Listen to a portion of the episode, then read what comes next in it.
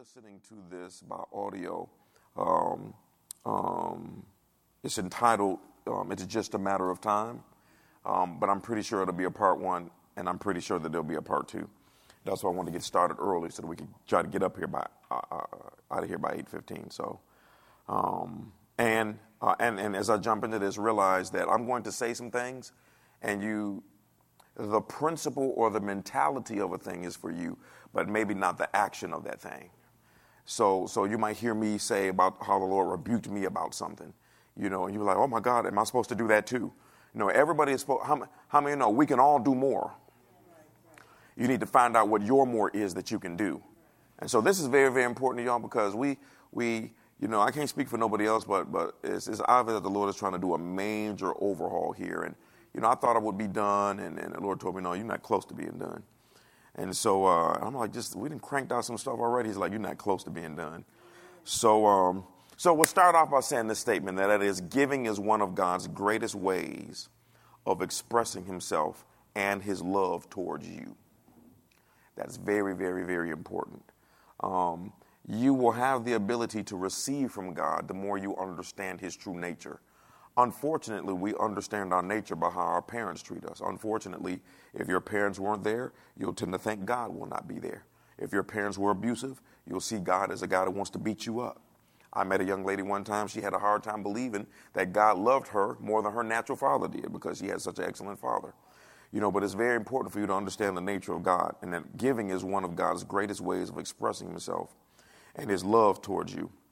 James chapter 1, verse 16 through 17 as we get into this. And uh, you're going to really need to pay attention, not because it's too deep, but just because of things that God has for you. You know, y'all, God's trying to bring us out.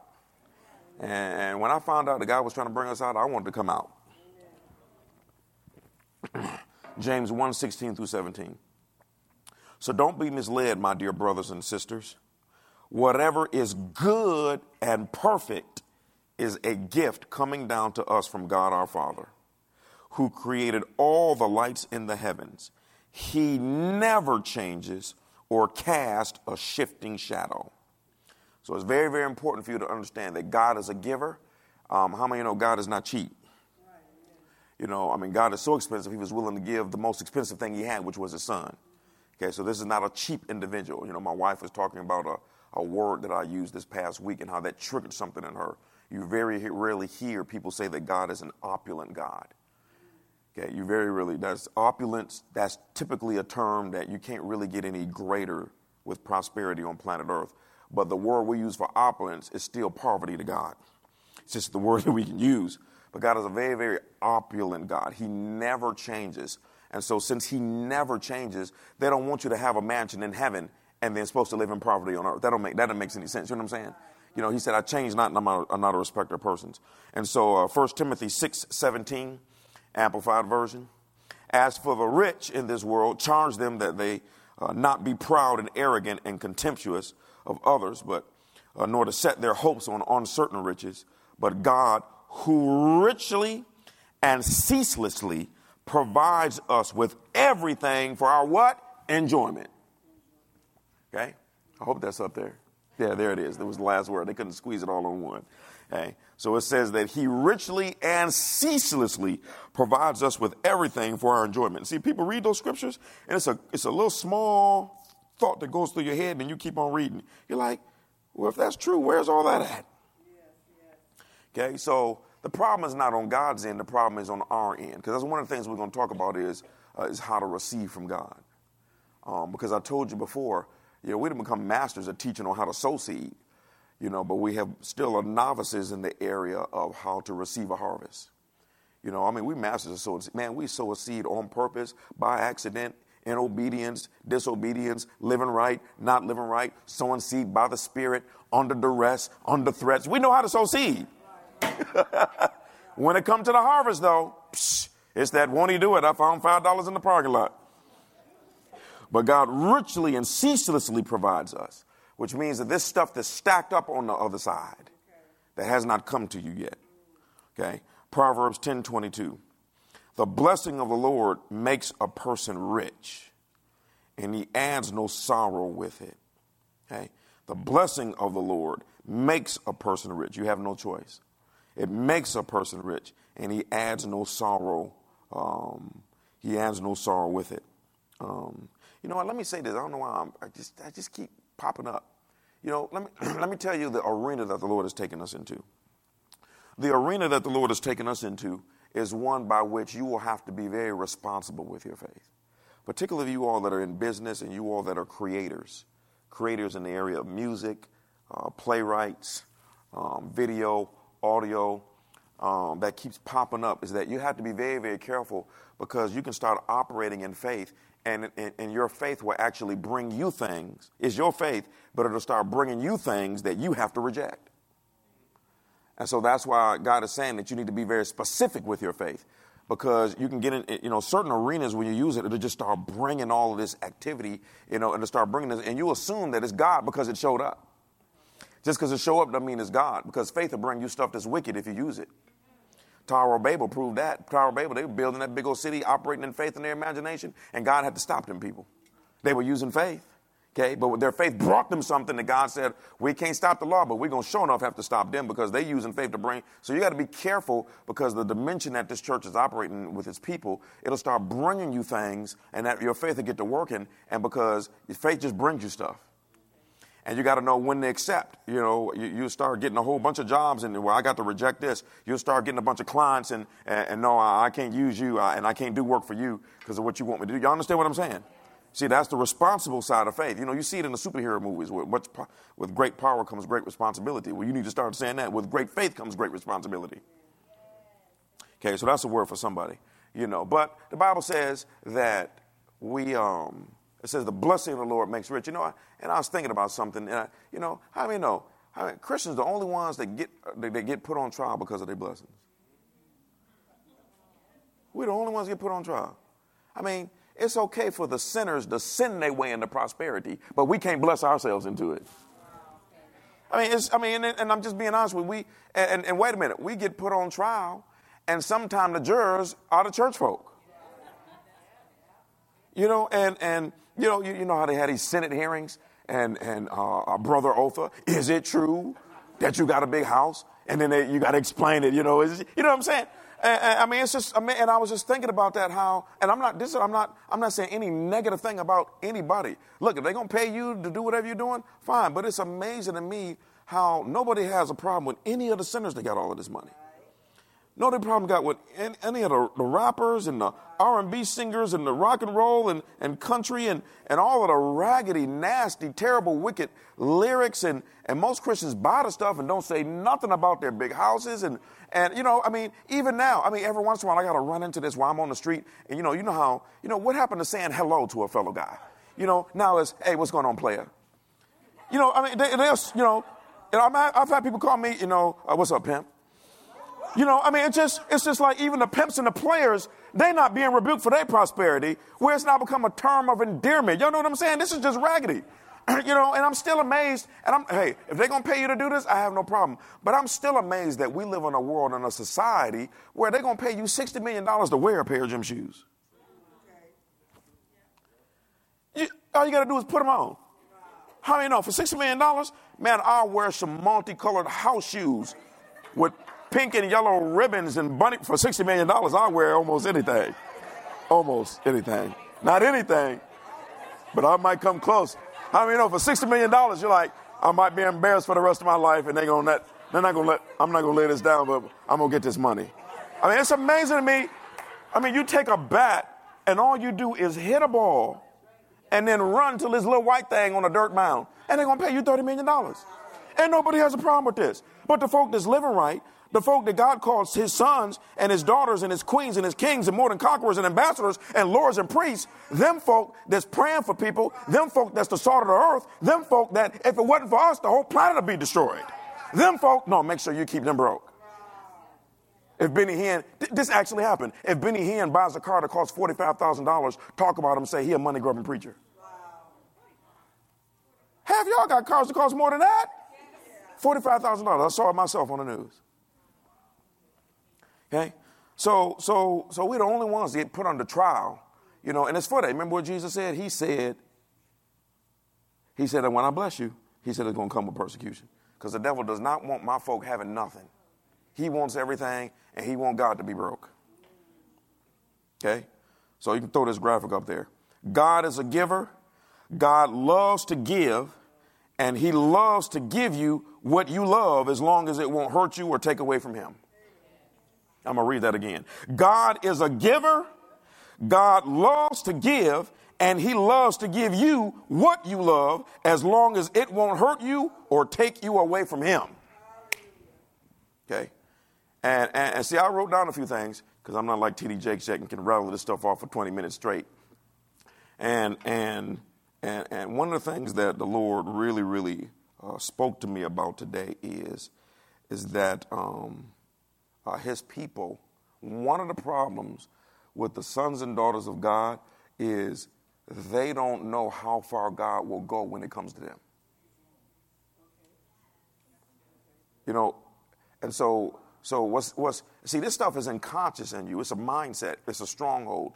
And so in your mind, God will only go as far as what you saw him go in somebody else's life, especially if you think they're better. He'll, he'll only go as far as what the pastor told you he would go. He'll only go as far as what your grand. See, you get to see because Christians are always under trial. You know, the Lord spoke to me something else. I know I'm off again. The Lord spoke to me something else about about gravity. You know, you're you, you're always. I was watching a um, whatever I was watching. They got this little. It's a good show, but it's a dumb show at the same time. Um, it's something The Rock. It's talking about planet Earth. Will Smith is the one hosting it. Um, this strange rock. It's talking about planet Earth. And so there was a section on there, and they were talking about gravity and, and, and, and they were talking about how powerful gravity is and how in outer space, because there is no gravity, your body begins to deteriorate like crazy. They said because your body is actually pre programmed to live under the weight of gravity. And how they will lose, they got to have, they got, in, in, outer space, they have the top of the line equipment for working out because they said you live under the stress of gravity so much, it's unconscious. It never stops. It's there 150% of the time. And so, and, and that weight of gravity, that thing is designed, it's a force that's designed to keep everything down. And so, without you knowing it, you know, the only reason why you can keep your head up right now is because you're forcing to keep your head up. If you just let yourself go, you'll just slump over just like that. You're always exerting energy to keep yourself up under the weight of gravity. When you get up from that chair, you got to exert energy because there's a force that's always trying to keep, keep you down. If I drop, you know, you see it in outer space, you drop something in outer space and it just stays there because there's no gravity.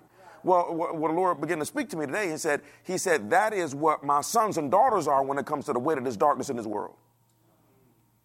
You're always under that weight. You're always under it. So, so when it comes to this prosperity thing, if you don't know how to fight and exert energy at all times in order to have movement, that thing will hold you down and you'll be in poverty for the rest of your life. Y'all understand what I'm saying? Same way gravity holds you down, and it, and because it's always there, the only way for you to supersede it is you got to exert physical energy. You know what I'm saying? I mean, you got to, you know, I mean, you know what I'm saying. I mean, from lifting your head up, how many know it's hard to get up out of bed? But if you were in outer space, it'd be easy. You would be already floating. I mean, they would. I mean, just they talked about the, the your circulatory system, how it works based on the law of gravity. So in outer space, everything is get off. Your blood does not circulate correctly. Your heart does not pump correctly. They said you're constantly in a, in a feeling that you've been upside, uh, you know, how somebody can grab you by the legs and hold you upside down. They said that's the constant feeling like somebody has been holding you upside down for the last three hours because everything is off balance because there's no gravity. And so they were talking about how, how, how living under the weight of that. That's why, how many you know, the older you get, the more stuff starts sinking. You know why? Because you don't know that it's this, it's this force always pushing everything down. Always. You're under it right now. It's pushing you down.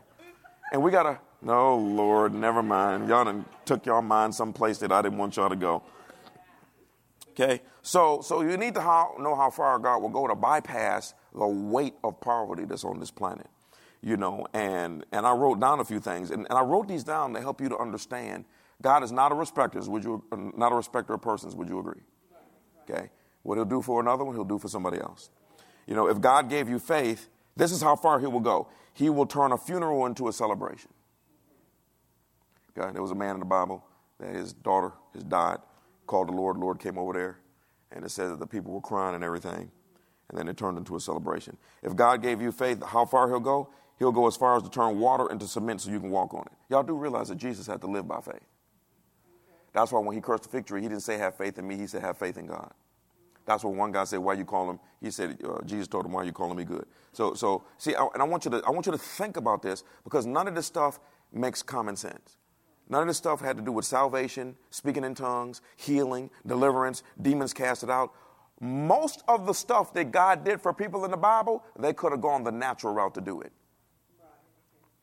Okay? He'll go as far as to turn water into wine so a party can keep going. You heard me say that multiple times. That's still the most embarrassing one that I have ever seen. Okay, because Mary exercised faith. He'll make food multiply to make it easy on you so you won't have to walk and get food. Because when they were in the wilderness, the disciples said, Lord, should we go to town? And there was, a, by the way, there was more than one scenario in the Bible where God multiplied fish and loaves. It was actually several, but it's two specifically that it brings out. He did this multiple times, by the way. I can see doing it in the case of an emergency. He's just doing this regular every day, like this is his lifestyle. Okay. And they said, one time they said, Lord, do you want us to go to town and, and spend money on all these people? He said, no, just make the people sit down in the 50s. Another time they said, Lord, uh, we need to send the people away. Jesus said, no. He said they might get a little too tired because they've been out here too long. Let's just multiply fish and loaves. See, somebody else would have said, look, man, okay, understand. They, they shouldn't have, they shouldn't have, this is how I would have said it. They shouldn't have been out here for three days. They should have brought some, some, some bread baskets in the first place. Why would you leave the house and not leave with any food and you got kids? You know what I'm saying? That's how we will be out there religiously talking. So, so go on and walk. You walked out here, you can walk back home. And Jesus said, No, we don't need to do that. He said, Because uh, I want you to see that what God is trying to transform your mind with is, is quit looking at these stories in the Bible as fairy tales. That's what the church right now is. They, they, they teaching this stuff in the Bible like it's a fairy tale. And the reason why it's a fairy tale because nobody can seemingly walk in it. And so, since nobody can seemingly walk in it, then we got to treat it as a fairy tale. And the Bible ain't no fairy tale; it's a reality tale. It's an instruction booklet for his sons. Here, these are the instructions. See what I mean. I want you. I want you to just listen to a few of these and say, if God, the Bible says we live under a better covenant, so if He was willing to go this far for them, and you have the Holy Ghost, they didn't. You got the name of Jesus, they didn't. You got the blood of Jesus, they didn't. Mm, mm, mm. He'll go as far as to heal any sickness and disease, including raise someone from the dead that had been dead for four days already. And one of the ladies said, Well, we don't believe this will work because his body started decomposing and he stinks. And so faith will go as far as to raise somebody from the dead, then reverse the, the, the, the, the rate of the de- it was a decomposition. Reverse it, and then heal you of the thing that killed you in the first place. You would have been like, well, you know, he did. He had a good life. Jesus didn't appreciate that. Man, Mac, y'all remember the, the scripture that says, you know, we've been saying that as grace for all of these years. You know, when you don't know another scripture, what do you say? Jesus wept. Let me ask you a question. Why would you cry over something that you yourself getting ready to reverse? People like Jesus was upset, upset. The man, when you go read that scripture, you don't even have to read it carefully. Just read it. The man got so frustrated, it said he started crying over their unbelief. You ever got so frustrated you just start crying? You ever got so mad you just start crying? I mean, Jesus got so frustrated, he just started. Can you imagine this man is sobbing? He's like, oh, y'all are getting on my nerves. And that's why he hollered at that woman. She said, I believe he'll get up during the resurrection. He said, I am the resurrection. Go read Matthew 27 later on. Matthew 27, 50 through 54. Did y'all know that when Jesus died, it says a large number of the graves opened up and people got up out of the grave and walked back to town. When you go back and read it, it says that when he died, it, I read it. okay, I read it today. As a matter of fact, I read it right before I came in here. It says uh, when Jesus died, he said, I gave up the ghost. He said, My spirit is departed into hell. It says a large number of people got up out the graves, but it said they sat there until he was resurrected. Go back and read it. It says they sat in the grave over a three day period, and then when he was resurrected, then they went into town and witnessed that Jesus got up from the dead. None of the stuff in the Bible makes sense, folk. He will go as far as to break the rules of nature and make an axe head swim. So you read that religiously, but but y'all, this don't make no sense. That you grab a stick and throw it on the water, and then you see, I'm, I'm trying to get you to understand. How many of you know, in order for an axe head to swim, the laws of nature must be broken in order to turn water to wine. The laws of any of y'all ever seen any water that you kept on the counter for a few days and you came back later and had fermented into some type of juice? Milk, ripple, anything. You got to break the laws of nature. You got to break the laws of nature when you got a little bit of food and the laws of faith. you know what's crazy, y'all? Is that the Bible makes it clear that in both cases, the food kept on multiplying until everybody was full. Not everybody had a bite. I got, I'm, yeah, Lord gonna have me keep swirling around to change your mentality because right now the, the church has this mentality of Lord, just give us, just give us a piece of bread to make it to the restaurant. Lord said, No, I'm gonna give you enough bread where you never have to go to a restaurant again. He will go as far as to make hungry lions lose their appetite around you. That's called Daniel in the lion's den.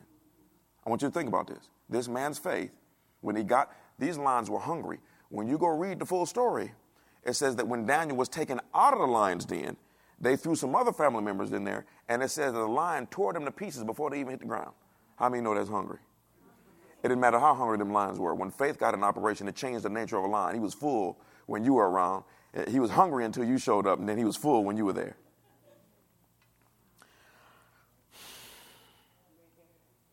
Fire will lose its ability to burn you. Y'all remember the three Hebrew boys?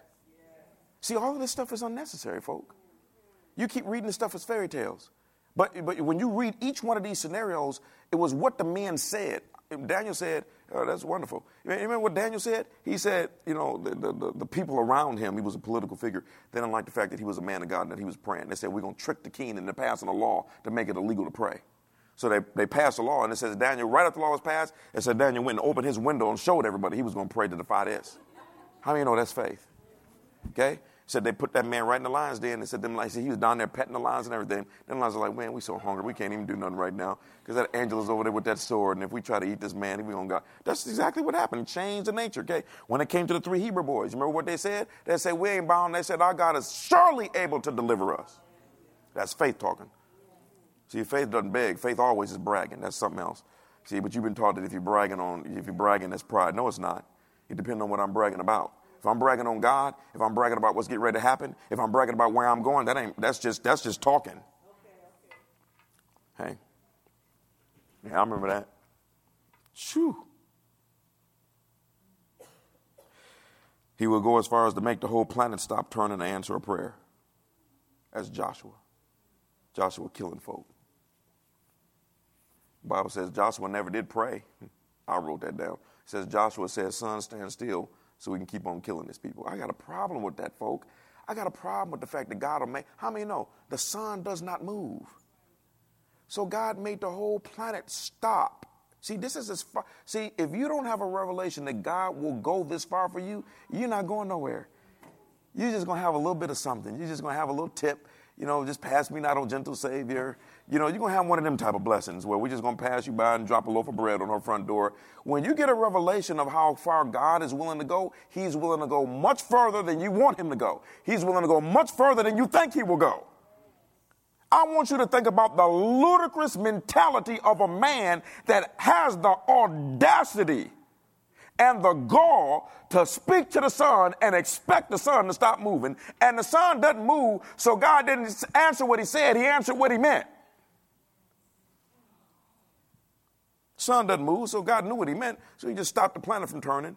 And man, I'm sorry. I'm just. Yeah, mm, mm, mm. Yeah, he uh, wrote down another one. He'll hold up an entire city for one man. God was willing to destroy. Y'all, I want you to realize how powerful we are. Where Adam, Abraham kept telling God, Lord, I believe I believe that you should agree with me that if it's, if it's 10 righteous people in this city, then you shouldn't destroy the whole city. And as wicked as that, how many know that was a wicked city? How many know it was wicked when every man and boy is gay? And then they all showed up to the same house. This is some this is another level of wickedness. This is this is a level of wickedness that make wickedness look like it's righteousness. This is we don't know what this is. And yet God was like, okay, cool, Abraham, since you're interceding and you believe, because you ain't gonna ask God for something like that if you don't believe you can get his attention. He said, if it's only 10 righteous, then I'll spare a city that wicked over the 10. That's your holding power with God. When the Bible says we are the salt of the earth, that's exactly what it means. Hebrews 11:5. It was by faith that Enoch was taken up to heaven without dying. He disappeared because God took him. For before he was taken up, he was known as a person who pleased God. So we always talk about Enoch being snatched out of, out of the planet Earth before he died, but the Bible says he did this because he believed this. So Enoch got taken out the planet because apparently he was exercising faith to be taken out the planet. So God, man, so y'all plan tonight. That's all right. I just want you to think about this. Because if it, how many know, if you ask the good right reverend, if any anything that I have mentioned up until this point, if you had a went one of your Christian friends and your grandmama who have coffee with Jesus every morning, and your pastor, you know, who's an expert on everything, then then they would have told you, no, sir, you're playing with, don't play with God. That's that's the favorite slogan in the church. If you give God enough faith, He'll go as far as to give you twins at the age of 70. That's happened at a Udebo church. They have more babies at 70 than we over here having at 30. These are not isolated incidents. One girl, one lady, she was 75 and had triplets.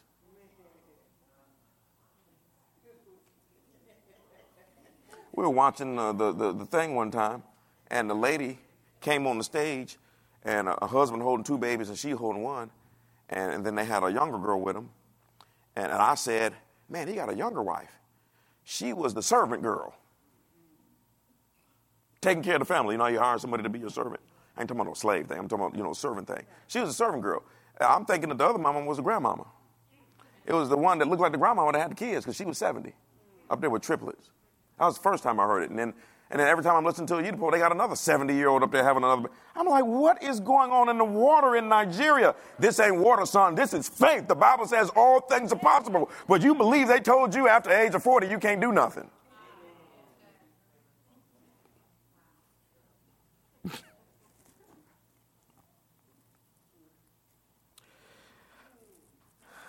Y'all remember Gideon? Gideon had a 32,000 man army. When you go back and read Gideon, it says he had a 32,000 32, man army.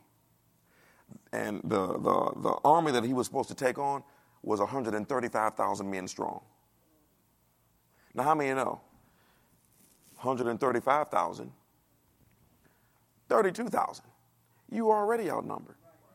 So why in the world do we need to whittle this down to 300? This is beyond. It's already crazy that we only got 32,000 and we believe this is going to work. Now you're going to tell us to get rid of all these? We only got 300 left. Yes, you're going to take on 300 against 135,000. Because with faith, it wouldn't matter if it was one man left in the army. He still would have won.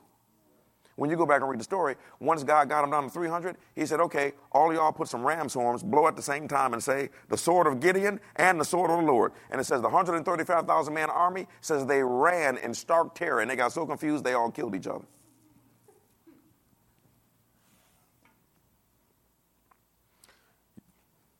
Got to go as far as give a man the power. Yeah, I'm, I'm, trying to get you to see none of this had to do with all of the salvation stuff. You know what I'm saying? None of this stuff made sense. You need to do this. Okay? I mean, wh- wh- uh, why did the Bible want you to know about the victories and not the failures? And in the failures that he tells you about, he tells you how they recovered, like David. I mean, why, why do they want you to know that David had the ability to kill a bear with his bare hands? Why do they want you to know that he want, they want you to know that he had the ability to kill a lion with his bare hands? Why do they want you to? How many know? You ain't taking on. This boy had no. Well, yes, he did. He had a little bit of training. And then the man took on the baddest warrior in the planet at that time by the name of Goliath. And you're going to fight him with a rock. See, what I'm trying to get you to understand, y'all, is that is that you got to immerse yourself in. Okay, if God says nothing is impossible, then maybe what's going on is that I'm thinking too low. Maybe what's going on is that is that I'm looking at how much my ticket item costs and, and I have limited God because I don't think He'll go that far. And, and, yet, I can pretty much guarantee you, I can pretty much guarantee you right now. And I haven't seen your list, and I hope you're not crazy enough to still have not done it yet. But, but I can pretty much guarantee the stuff that y'all exercising faith for is a whole lot more common sense than everything that I've read up until this point. Hebrews 11 29.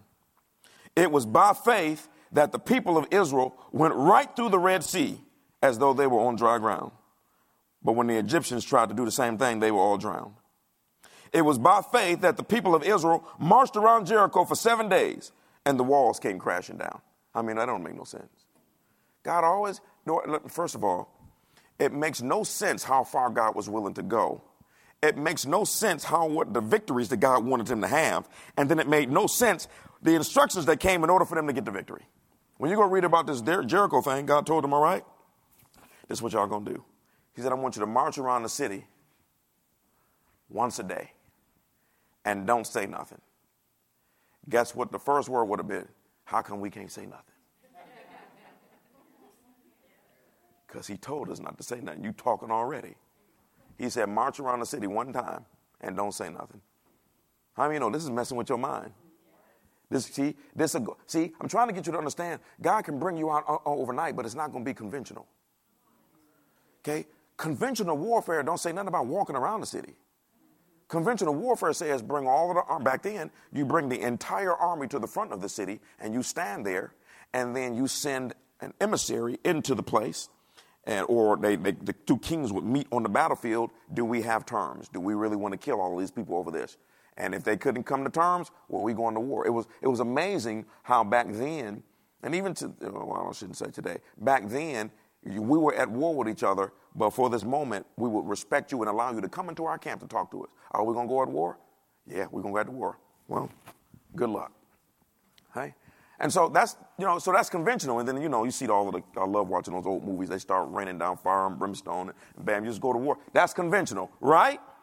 What is not conventional is y'all marching around the city and ain't even saying nothing. I mean, can you imagine what the king, what are they doing? Protesting? Well, no, they ain't even saying nothing. They just march around the city and then you come back and just stand there. And then the next day, yeah, you start that on Sunday. And then on Monday, you get up and, and the whole army march around the city. They don't even say nothing. Can you imagine what's going through their mind? And you can you imagine what's going through the enemy's mind? Like, is this some new tactic we don't know about? Do they got some type of special weaponry? And, and you do that. And then he said on the last day, I don't want you to walk around one time, I want you to walk around seven times. He said, now, once you walk around on the last day seven times, after you've walked around the seventh time, he said, shout. They did that, and the walls came down. No bloodshed. Flawless victory. Nobody got killed. Nobody got hurt doing it God's way, but it was unconventional. You understand what I'm saying?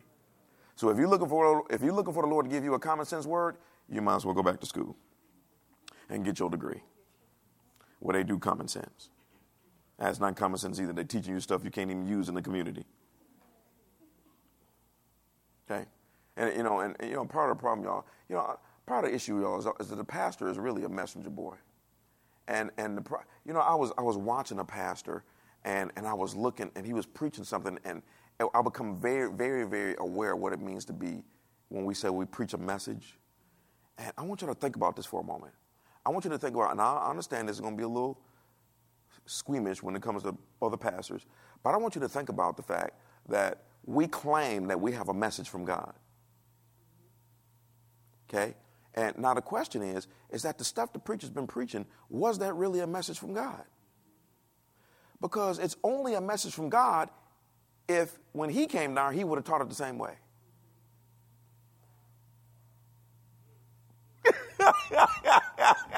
I got to let that sink in for a second. Y'all try. I mean, I mean, when, when we talk, when you had these guys talking about, well, you know, we got to be careful. Okay, well, Jesus say that. Did he, when, when he cursed the fig tree, did he turn to the disciples and say, now be careful, you want, you want to focus on the leaf for a little while first? Did he say that? Then he said, you got, you to be, you got, you, this could get you in trouble. You didn't say nothing about that. He said, oh, y'all like that? See that, Mom? I mean, so I'm trying to get you to understand that part of the problem is, oh God, you are infected with the DNA of preachers. That's controlling your mindset. Some of the best sermons that I have ever heard are sermons about what God won't do. Man, them some of the best sermons at all. Man, if you want to really, if you want to hear a really good sermon, man, find one of them sermons where the preacher teaches that tongues is not for everybody. Man, them one of the best sermons you ever hear. Tongues ain't for everybody. I mean, you, you'll speak in tongues and you believe you're not supposed to speak in tongues after listening to them because the message is so good. And you assume that because somebody stands up here and says, God sent me here to tell you today, you assume he's telling the truth. Because I remember, I always remember this about Jesus. When you really pay attention to what Jesus taught, it was never half stepping. It was never 99%. It was always 100. Name one person in the Bible that Jesus said they were going too far? One. Okay? The woman that walked up behind him and came up with this crazy theory. You know what? I ain't got to talk to Jesus. I'm going to just touch his clothes. He turned around. See, there's another principle that shows you faith has been pre programmed to respond to you without God's help. That's why it's so dangerous. Because the woman snuck up behind Jesus and that power came around him. He said, Who did that? Okay. And did he rebuke her about her method? Did he say you shouldn't play with God like this? Okay, when, when, it, when it came to the turning into turning the wine and, and the water, I mean, did he give somebody a speech about, you know, we really shouldn't be doing stuff like this, but I'm going to go ahead and, and just do it this one time? I mean, when he cursed the fig tree, I mean, did he give them a dissertation on the nature of fig trees and, no, and, and pineapples and, and all? no, he didn't. I mean, it's just amazing. And so the problem is, is that I'm going to put myself in the lump for humility's sake. The problem is, we ain't preaching it the way he would preach it if he would preach it. We're not saying it the way he said it in the word. We take the word and then water it down to fit our personal comfort zone and then dish it out to you and it even comes out more watered down. And then we wonder why God ain't confirming something because he only confirms his word. And so this what this turns into is a great big old pep rally on Sunday morning. Lord, y'all, don't get me wrong. How many of you know? Y'all, we, I, I got lots of pastor friends now that are moving in buildings. Lots of pastor friends that are moving in buildings. But you want to know what the Holy Ghost told me? He said atheists can do that. You ain't doing nothing. I mean, most y'all, you're not doing nothing because you're a pastor and you save up the money that the people gave in the offering and you move into a new building. Atheists do that. Anybody can do that. See, so what happens is, is you got all these individuals. Nothing wrong with that. Don't me wrong. We, how many know? Y'all can only imagine what our future buildings are going to be like. I saw something today. I'm gonna show y'all. I'm gonna show you. Let me finish the point first. Thank you. Okay, but but see, what happens is is that is that churches move in the new buildings and they think that's prosperity. No, that's called saving and then getting a loan or saving and then moving into a new building. And so that's why, so, so guess what? The people get excited about the new building, but they don't, they, get, they don't get excited about what's going on in their personal life. So th- this is, oh, Jesus, I know I'm going deeper now. See, this is where this comes in, where, where you end up celebrating your life based on what the pastor walks in. And he ain't walking in nothing. He just living off the tithes and offerings. So people are impressed that we're moving into a new building when you either get a loan or you save up money, you buy a building debt free. Wonderful. That's honorable, but it doesn't teach people how to get out of their situation.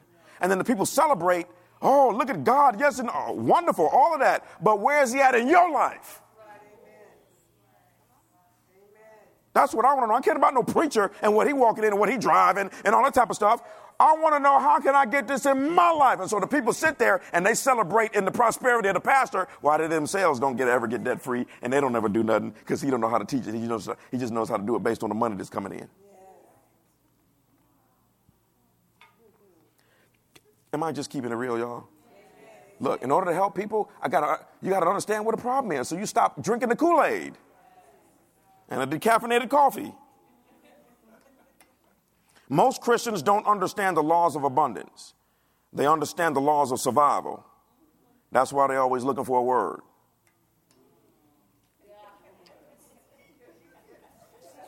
Oh, yeah, I'm killing y'all. I'm just, I mean, y'all, folk calling me on the phone, texting me, email me. One brother called me crying, man, they've been robbing me.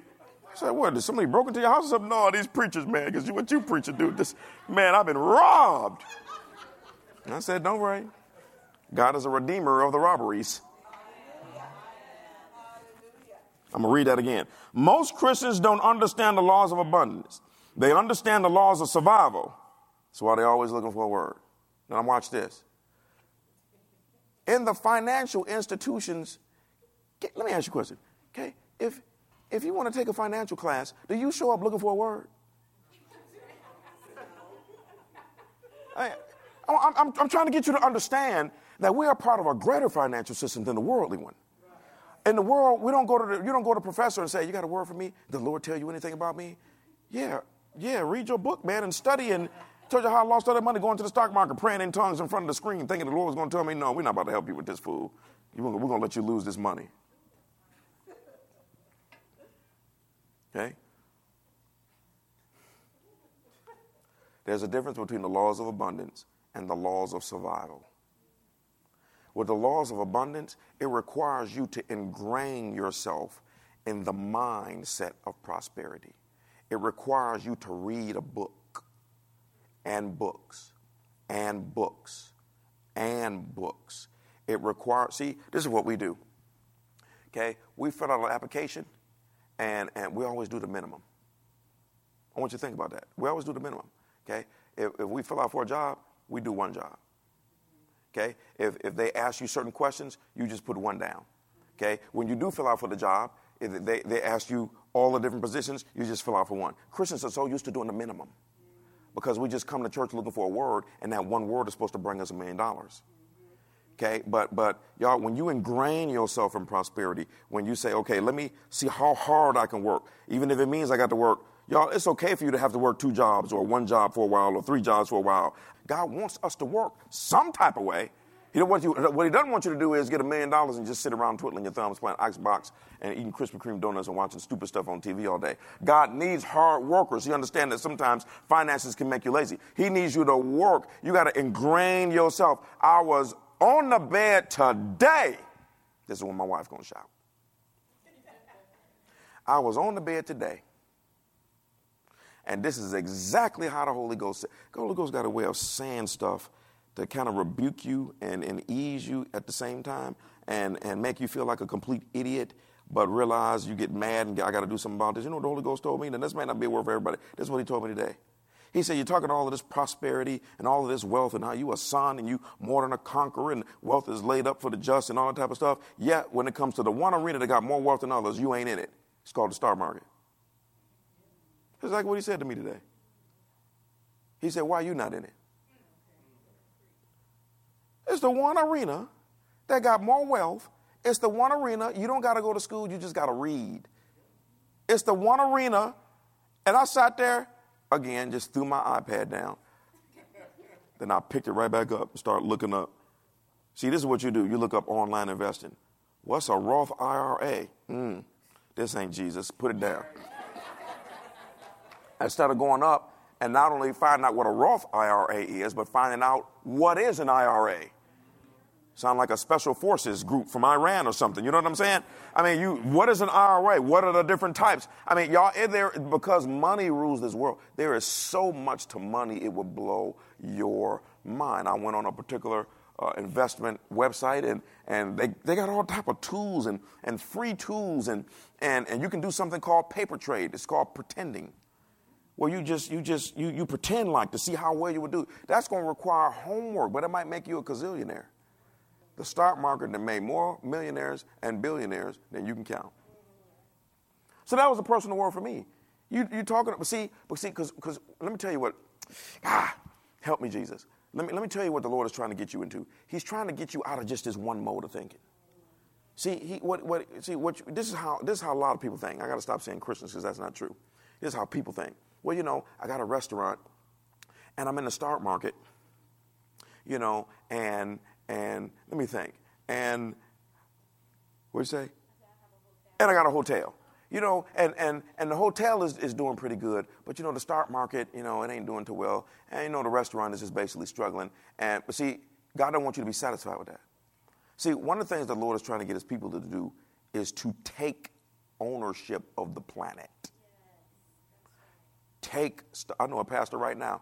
Lord told him, I ain't call you to be no pastor. I called you to go in the stock market. He shut the church down, went to the stock market, and became a multimillionaire. Because you keep equating going into the stock market as unspiritual and pastoring as spiritual. When God is all the same, it's all spiritual.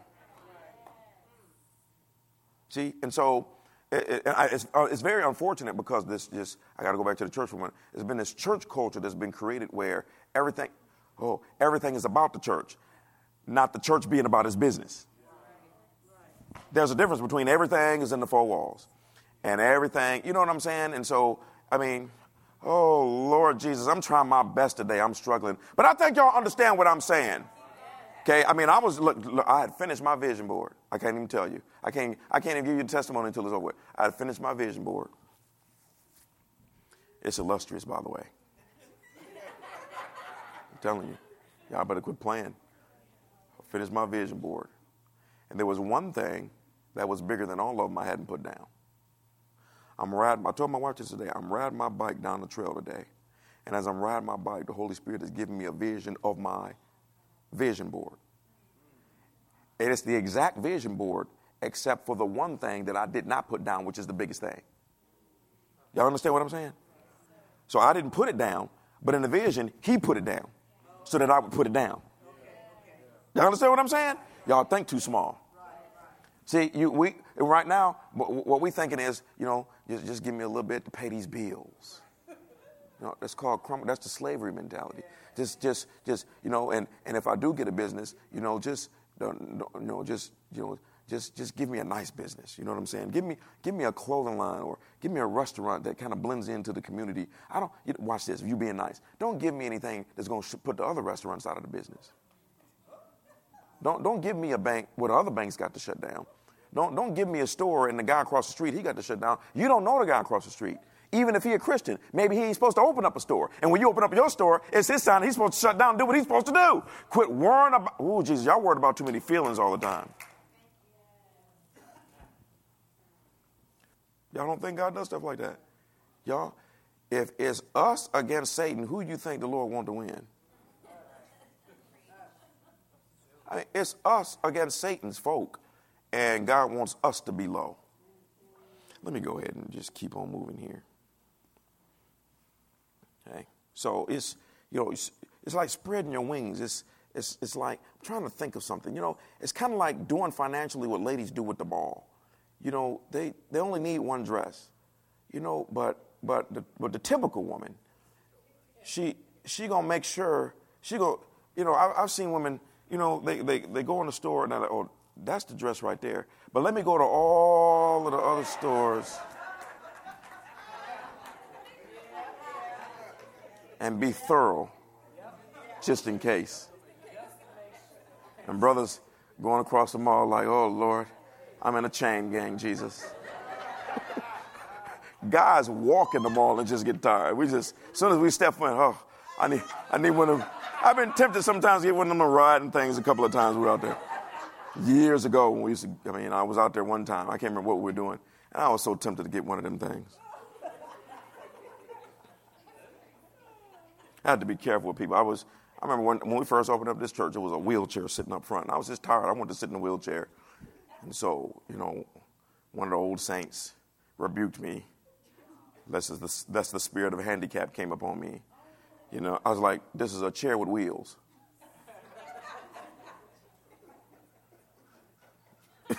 yeah. Uh, that's how, see, we always thinking poverty, always worried about what happened to us. Man, I'll get in a wheelchair in a second and have you cart me around the whole mall. Having fun. Okay? Devon has sent me some information about Dave Ramsey. See, I'm, I'm encouraging you all, don't just wait on a word. Okay? That's one side. I encourage you also, Dave Ramsey is a solid, solid guy. Go on his website. Start studying information. Start looking. I mean, you know, Devon had sent me some information. And I've heard this before, and, and, but I got the feeling a little funny because he sent me some information. It was just little information like if you saved $100 a month for 30 years, you'll be a millionaire because of compounded interest. You know, and I saw this little thing where it said you got three seconds to choose. Um, would you rather have $1 million or a penny and it doubles every day for 30 days? Naturally, people's like, oh, give me the million dollars. If you take the penny and it doubles every day for 30 days, you end up with 2.6 million. See, there, there are laws when it comes to money, but see, we're operating in the we're operating in the principles of survival, not the principles of abundance. And survival mode what you do is you just work, you just struggle, and you just kind of go with the. And you know what? Do you know that you can start a pattern of not enough where you begin to thrive off of that? You just get, you just get, you, you just get used to not having enough. You just get used to, you know, you can get used to the paycheck is gone on, on Wednesday before Friday, and you riding on fumes and the light bill. You can get used to that, and because it always works out, you just stay in that zone. It becomes a mentality and you don't expect anything else because guess what? Things are okay. Riding with Eon, things are okay when it comes to just chicken and rice in the refrigerator. Y'all, I'm past all of this. I have messed up some things. It is time for me to get my act together. I finished my personal vision board. Today, I started on the one for the church. First thing I put on there is Bishop Oyedepo Sanctuary. That's what I was meaning to say earlier. Y'all ain't seen his new sanctuary. Look like Noah's Ark. Literally. Seat 100,000. Children's church seat 10,000. The baptismal pool is a lake. I am dead serious.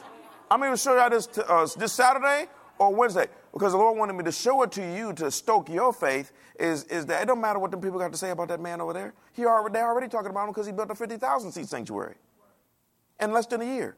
Now he's building a 100,000 seater. Okay? It's a mall connected to the church. I ain't talking about, you know, I ain't talking about them little places where you got, you know, somebody, Africa, selling up a little shop, you know, with some clothes and, you know, you see them at, I ain't talking about that. I'm talking about a mall, Gucci, and all them stores.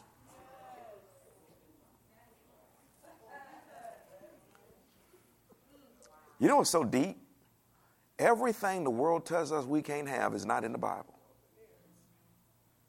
You can't have a mall connected to the church. Where is that at in 1 Kings 22, verse nowhere? They're always telling us what we can't have. In the Bible, Jesus is telling them what they could have. I mean, everybody say common sense. Common sense says it don't matter how rich you are, if you're going to overlay your furniture with gold, just use cheap wood underneath. Not Solomon. This man made, got ivory and carved furniture out of ivory and then overlaid the ivory furniture with gold. So when you saw the gold chair, no one ever knew it was ivory except for him, and God never complained. And you upset because you, you want some chrome wheels on your car. So I got to thinking about that, you know, and this was so powerful because I wrote this down. It does not matter how much time has been lost. It does not matter how much money has been lost and wasted okay? Because God is not in the time like you are. See, if you keep staying stuck in the world, like I, I thought about that. I thought about, man, if, if and, and that's why my wife and I, we said we got to have some discussions with our kids right now. You know, if I if I had been written and rolled about saving hundred dollars a month, and I had stuck to that, I'd be a millionaire right now. Y'all understand what I'm saying? Okay, but but one thing that the Lord made very, very, it does not matter how much time is lost folk. Y'all, you get on God's system, man, you'll be like, man, y'all can throw that 100 a month thing in the trash. I mean, I'm telling you, God is a redeemer of time. Oh, speaking, look, Luke, Luke 15, 11 through 32. To illustrate the point further, Luke 15. Jesus told them a story. A man had two sons. The younger son told his father, I want my share of your estate now before you die. So his father agreed to give it to him he agreed to divide his wealth between his sons. A few days later, this younger son packed all his belongings and moved to a distant land. And there he wasted all his money in wild living. About the time his money ran out, a great famine swept over the land and he began to starve. He persuaded a local farmer to hire him, and the man sent him into the fields to feed the pigs. The young man became so hungry that even the pods he was feeding the pigs looked good to him. But no one gave him anything. How many know you're hungry if you're eating with the pigs? I'd rather eat with the chickens than the pigs. I mean, at least they're eating bird feed. This man, this right here is some messed up stuff. 17. When he finally came to his senses, that's what we're doing right now. The Lord is making us come to our senses. And a great many things. When he finally came to his senses, he said to himself, At home, even the hired slaves have food enough to spare. And here I am dying of hunger. I will go home to my father and say, Father, I have sinned against both heaven and you. That's his mentality about messing up. When you mess up, you always want God to treat you like a slave. And I am no longer worthy of being called your son. Please take me on as a slave. So he returned home to his father, and while he was still a long way off, his father saw him coming. Mm, mm, mm. Filled with love and compassion, he ran to his son, embraced him, and kissed him. His son said to him, Father, I have sinned against both heaven and you, and I am no longer worthy of being called your son. His father said to the servants, Quick, don't waste no time. Mm, mm, mm. Bring the what? Finest robe. But he wasted all his money. Okay, but God's nature does not change when you mess up. I told you, quit giving people bad tips, tips when the service is bad. If somebody treats you raggedy and you got a raggedy waitress, give her a tip like she was a wonderful waitress. Because if you give her a raggedy tip because she was a raggedy waitress, you just became a raggedy customer. You allow somebody else's raggedy foolishness to turn you into raggedy. See, that's what's so wonderful about God. We raggedy, but He stays the same.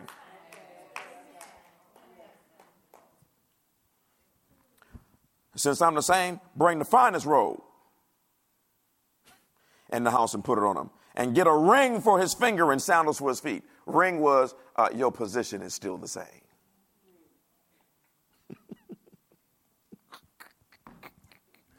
I don't even know what verse I am.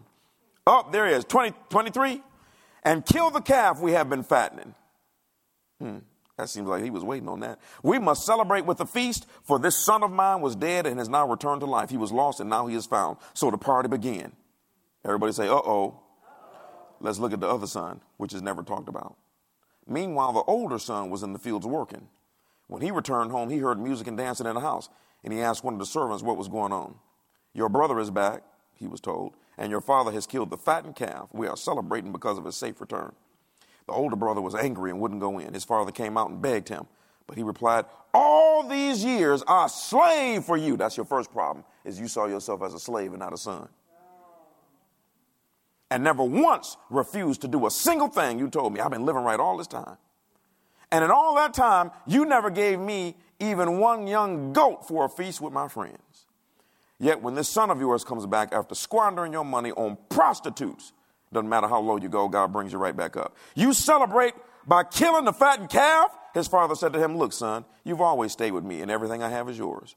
We had to celebrate this happy day, for your brother was dead and has come back to life. He was lost, but now he is found. Here's the moral of this story it's only one reason the boy didn't get a party. He never asked. The younger son, with his crazy self, had enough sense to ask. What's crazy is the son that was raggedy got it because he was asked. The one because he asked. The one who had integrity didn't get nothing because he didn't ask.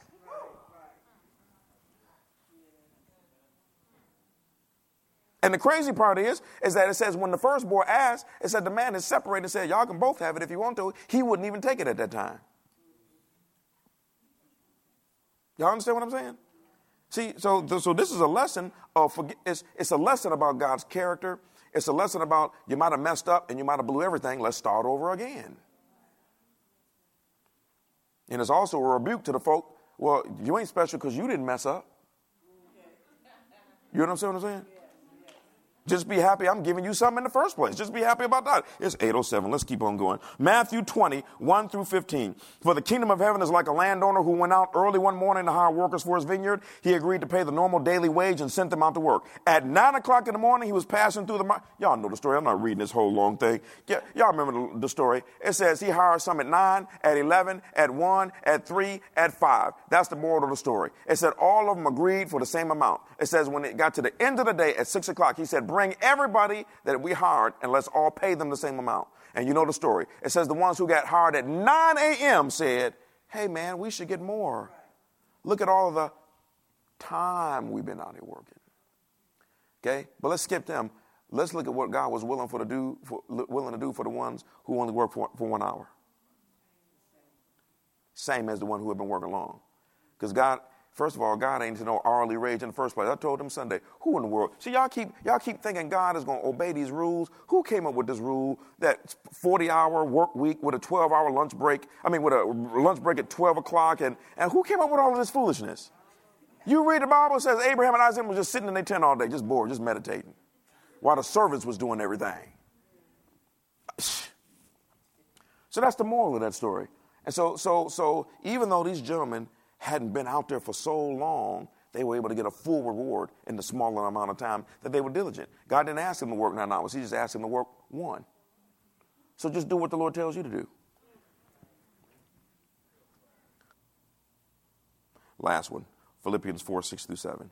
Don't worry about anything. Instead, pray about everything. Tell God what you need and thank Him for all He has done.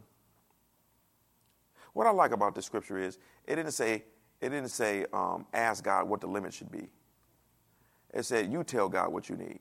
See, religion to tell you, well, you know, well, make sure it's just what you need. Well, I feel like I need a brand new car. You know what I'm saying? This is, see, that was the last one. That's one. Y'all, this is what your kids will do. Man, you give your child a choice between an old Xbox and the newest, latest, greatest one. An old iPad versus the new one. A flip phone versus a Samsung or an iPhone. You give your teenager the choice between a used car and a new car. Y'all know where I'm going. You give your typical now some of these, you know, the boys they don't quite count. You got to use electronics with them. When it comes to these girls, you give them a choice of shopping at Walmart versus Macy's. And they don't have a dime looking at you crazy. Why come you ain't spending the money on them like that? You know what I'm saying? Where do they get this from? Do you realize you have to be taught how to be poverty minded? You have to be taught to expect less. You have to be taught to not want to, the new car. You have to be taught to want a small house. You got to be taught to not want nice clothes. You got to be taught that. You understand what I'm saying? And because so many people are taught that, we then live out what we are taught and then create it as doctrine. You got to be taught that. That's one thing Mozart and I talked about. I told Mozart about that, you know, I don't know, a couple years ago, about, about true creativity in the church. See, when he's playing stuff or Tony is on the drums, okay, they just do it. How many know? They just shift on you. And it's, you just be sitting up there mad, like, why is this music sounding so good? You know why? Because it takes energy to not be creative. Because he's playing something on the keyboard and he just hears something. And it's just a smooth, ooh, I heard that, mm, play it. See how smooth that is? Bam. But watch this. Mm, I heard that. Uh, wait a minute. I don't know if I can do that in the church. That requires energy. It requires energy to be poverty minded. You know why? Because it's your heart and your mind conflicting each other. Because in your heart, you really know you want a new car. In your heart, you know you want some more money. In your heart, you know you want nice things. You know you want big things. But your mind and everybody that's been filling it full of a gunk keep telling you you don't, ooh, no. But in your heart, you dreaming while you talking about what you shouldn't have. In your heart, you looking at clothes online, talking about, well, that's probably just too much for me to buy. And the Bible talks about your heart condemning you. Okay, so so there's this conflicting in it, and it, and it turns into a sickness and disease, and it can turn into jealousy and, and resentment. You know good and well when that shiny new car pulls up next to you, mm, mm, mm. that's supposed to be, be me. That's supposed to be me, Lord. That's supposed to be me. What is it about on the inside of you that no, you can pretend all you want to, but I guarantee you there's probably not a person in here right now that's not satisfied with where they are right now. And the proof is, if somebody give you, uh, if somebody give you a million dollars, you won't reject it. That's proof. Let me tell you something. All of these, all these jokers talk about, well, you know, I got enough. Give them a million dollars. If they reject a million dollars, it tells you if they're telling the truth or not. Don't be anxious about anything. Don't worry about anything. Instead, pray about everything. Tell God what you need and thank Him for all He has done. Then you will experience God's peace, which exceeds anything we can understand. His peace will guard your hearts and minds as you live in Christ Jesus. So it's really, really simple, folk. Quit worrying about how many sins you committed and your lack of education and, and this and that. And all of that is stuff that faith does not recognize. It does not recognize how much time is left. It does not recognize how much time has gone by. It doesn't recognize whether you are a Christian or not. I know that shook some people. They called me over that one, but but they couldn't argue with it because all the you know y'all the, the people that exercise faith for healing they weren't saved yet. Some of them were sinning. That's why Jesus said, "Okay, I healed you, but stop sinning." Which proves that stopping your sin is not a prerequisite for faith working. Oh, Jesus, I can't believe I just said that. Now, that's why Paul had to say, don't get it twisted. God is not mocked. Whatever you sow, you're going to reap. Because people, when they got this revelation, they was like, oh, man, well, we can do whatever we want to do. Paul said, stop. Jesus didn't die for you to live unholy. I'm just trying to show you that faith is so easy that you got to exert energy to stop it. All you got to say is, I don't have a right to this. And my Heavenly Father doesn't love me this much because that's all you got to do.